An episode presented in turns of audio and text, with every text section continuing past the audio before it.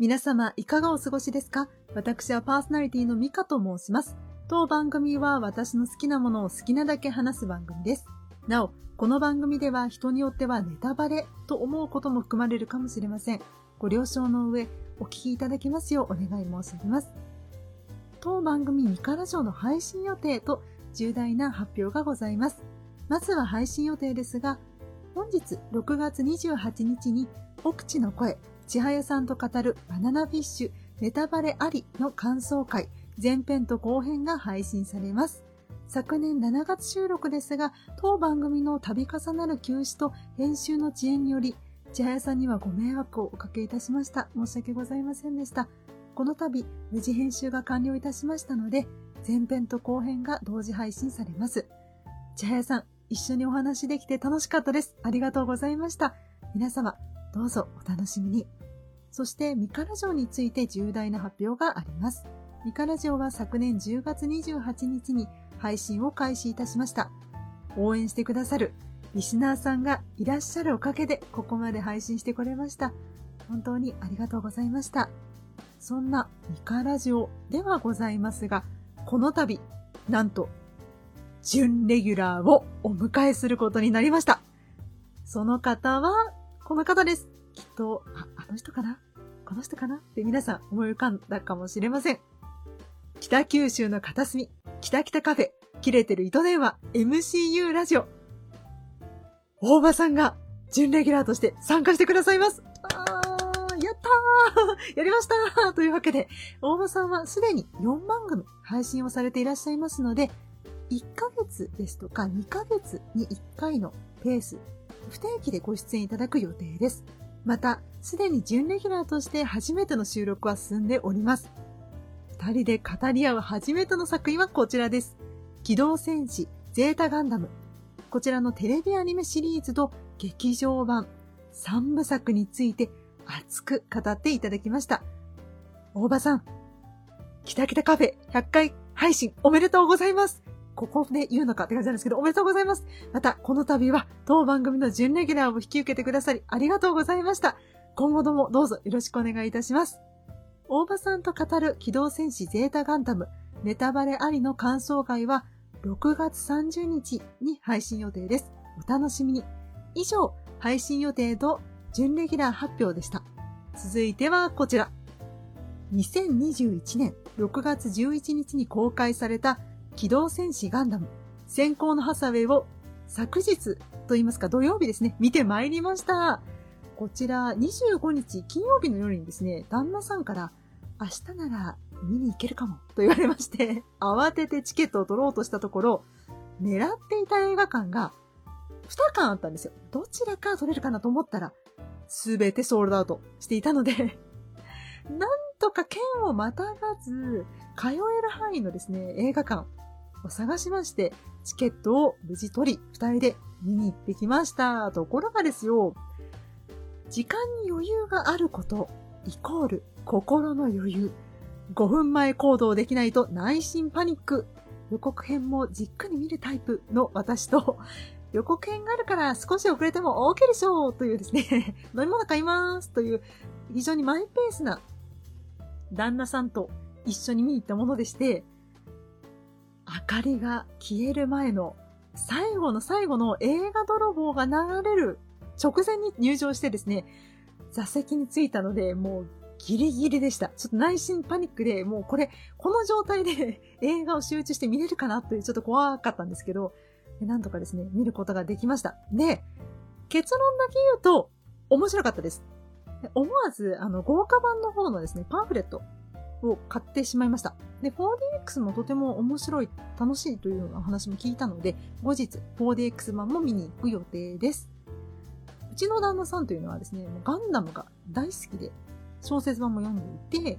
ガンダムのゲームもいつもやっていて、今もやってるんですけど、あの、ガンダム以外でもですね、漫画や映画など、もう評価がめっちゃくちゃ辛口なんですけど、まあ、そんな辛口の旦那さんが珍しく期待値上げてみたけど、悪くないって言ってたので、ちょっとね、もう、そのことに私はびっくりしてしまって、いやもう、本当に厳しくて、いろんな映画私が面白いなと思って、これなら旦那さんもきっと楽しめるだろうと思って一緒に行くんですけど、結構ね、なんかあんまりいい反応もらえなかったりするんですよ。で、二人で見に行った映画で最後にいい反応だったのは、確実にいい反応だったなって思うのが、アメイジング・スパイダーマンの一作目以来かなっていう感じだったんですよ。で、今回も帰宅するなり、主題が効いてるし、旦那さんの反応もちょっと面白かったんですよね、すごく。でもね、我が家での共通の会話が増えたっていうこともですね、非常に、まあ、嬉しかったです。現在、YouTube のガンダムチャンネルでは、この機動戦士ガンダム、先行のハサウェイ、冒頭15分53秒のですね、冒頭の部分が公開されています。で、こちら公式のチャンネル、ガンダムチャンネルさんなので、ぜひ、先行のハサウェイが気になってるけど、うん、劇場足を運ぶかどうしようかなって悩んでらっしゃる方はですね、ぜひそちらをご覧になられてから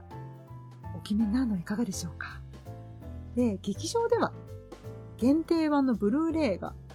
発売されているようでして、佐々木希さんの朗読がちょっと気になっていて、買いたいんですけれども、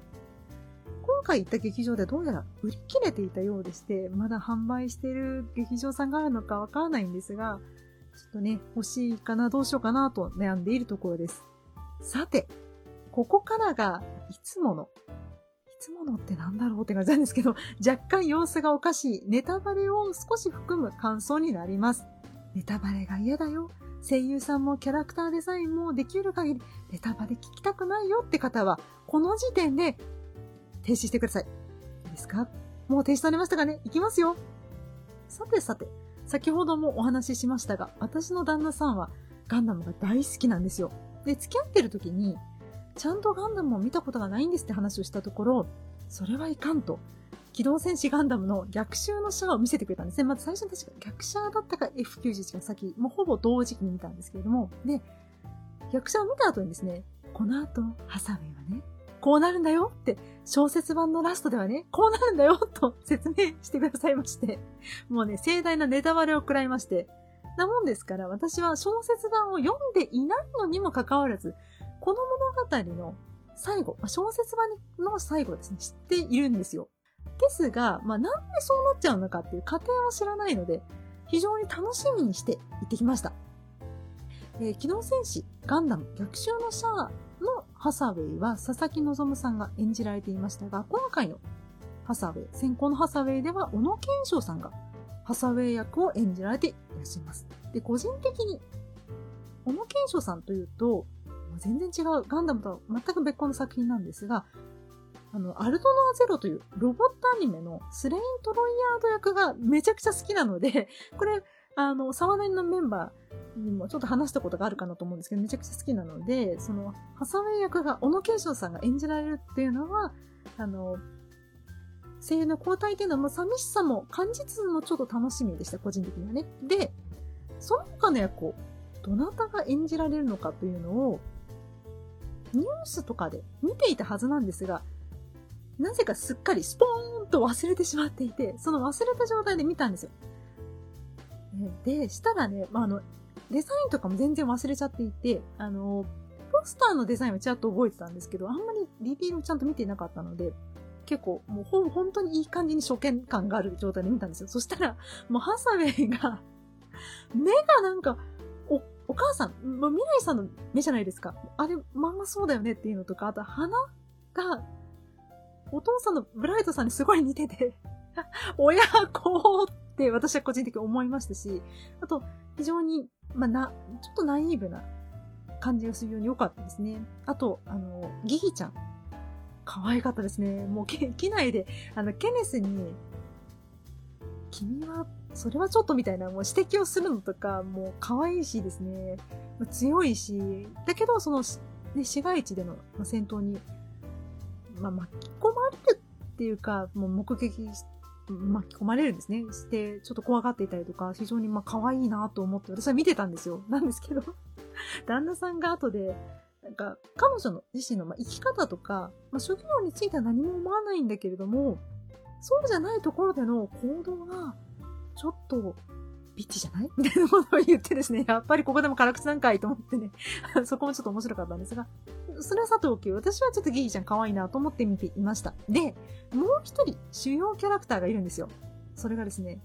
ケネス、ケネス・スレックという地球連邦軍の大佐なんですが、いやね、なんなんでしょうかね、あの方はね。な、な、んであんなにセクシーな造形なの？なんかちょっと褐色肌で、で、ちょっと、なんか、ね、なんか、普段から乗馬の無知傾向ってなんだよ？どうしてよ？みたいな。もうね。で、セリフも、ちょっといろいろ軽薄で、最低な、よくよく考えるとそれはちょっとよろしくないんじゃない？っていうようなセリフ、セリフ周りがあるんですよ。なんだけど、憎めないんですよね、なんか。で、なんか本当に、えー、尋問するときも、そ、そのセリフどうなのとか きついですね、みたいなところがあるんですけど、いや、なんか憎めなくて、しかも演じられてるのは澤部淳一さんじゃないですか。もう、もうなんてことなんだ。もう高3ですよ。どういうことなのって思ってですね、もう劇場から出るなり、旦那さんに、ケネスは小説版でも、あんな感じなのケネスはガンダムに乗ったりする？とか、あの、質問攻めにしまして、で最初はね、旦那さんも大大好きなガンダムの話なので、まあ、笑顔で答えてくれてたんですよ。なんですけど、だんだん表情が、こ、この質問のパターンは、と、完全に察したようで、長年ね、あの、結婚する前もちょっと長い間付き合っていたので、もうね、もう分かってるよみたいな感じで、苦笑いしながらですね、答えてくれました。旦那さんこんなね、嫁でごめんね。教えてくれてありがとうって感じなんですが。で、先ほど 4DX 見に行く予定ですと言いましたが、もうすでにですね、チケットは購入しておりまして、ちょっと別件で用事があって、あの、どうしてもちょっと池袋方面ですね、出るので、池袋のグランドシネマサンシャインのチケットを予約しました。で、4DX とか MX4D って劇場ではによってはですね、2900円ですとかもそこら辺で見れるんですよ。なんですが、グランドシネマサンシャインさんは100円高い3000円なんですね。ただまあね、ケネスのためなら100円なんでと思ってですね、何より、あの、グランドシネマサンシャインさんの 4DX はまだ体験だったと思うので、いろいろちょっと体験してるからどれがどうだったか、うん、多分未体験ですね。えー、なので、えー、非常に楽しみです。で、先行のハサウェイ3部作ということで、ま、まだまだね、しばらくは続くじゃないですか。はあ、よかった。生きる楽しみができた。頑張って生きるぞという感じです。いや、本当ケネス何なんだろう。もうなんか、あの、あ、こういう人がいてくれてよかった。こういうキャラクターであるというのが分かってよかったっていう作品は確かにありましたけど、この、この私のちょっと動揺っぷりはですね、テネットのニール以来のの種類の動揺っぷりですよ。私はちょっと様子が、本当にこれはね、ケネスについてちょっと様子がおかしくなりそうなので、すでに先行のハスウェイ見られていて、ちょっと、ケネス、ケネースってなってる方は、もうね、握手、固い握手を、そしてまだ、あ、あなたは何を言ってるんだという方はぜひ見られて見てください。ぜひぜひ見てください。もうね、どこかのタイミングで旦那さんが小説版を上中下巻持っているので、ちょっと読んで感想もお話ししたいですね。以上、機動戦士ガンダム先行のハサウェイ1回目のざっくりとした感想でした。エンディングです。突然ですが、今日の私の声っていつもより聞きやすくないでしょうか？自分で言うなよと思われるかもしれませんが、先日、ポッドキャスト番組、ミッドナイト番外地の鈴賢さんが、即実践化、誰も教えてくれない声で聞き手を引きつける方法、イケボ、カワボじゃなくてもすぐに実践できるというノートを公開されまして、こちら有料ノートなんですけれども、もうね、題名のイケボ、カワボじゃなくてもすぐに実践できるという一文ですね、心惹かれて、私も購入させていただきました。で普段ですね、有料ノートを購入しても私月間購読していたノートがあるんですよ。でも何を購読してるですとか、何を買いましたっていうのを公開しないんですが、投射費と言いますか、私的には今もですね、こうやってお話をしていて、ヘッドホンに返ってくる自分の声がいつもよりもよく聞こえる気がするんですよ。で、何より詳細はノートに書かれているので、言えませんが、非常に説明がわかりやすいんで、おすすめです。これ、有料300円。いいのかっていうぐらいですね。本当に、あの、勉強になりました。ありがとうございました。これはね、良かったですよ。本当に声にコンプレックスがある方も、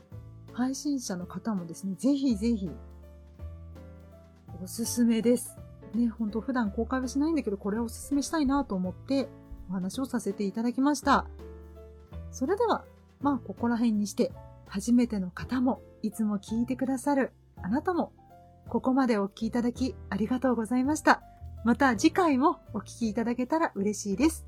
それでは、ごきげんよう。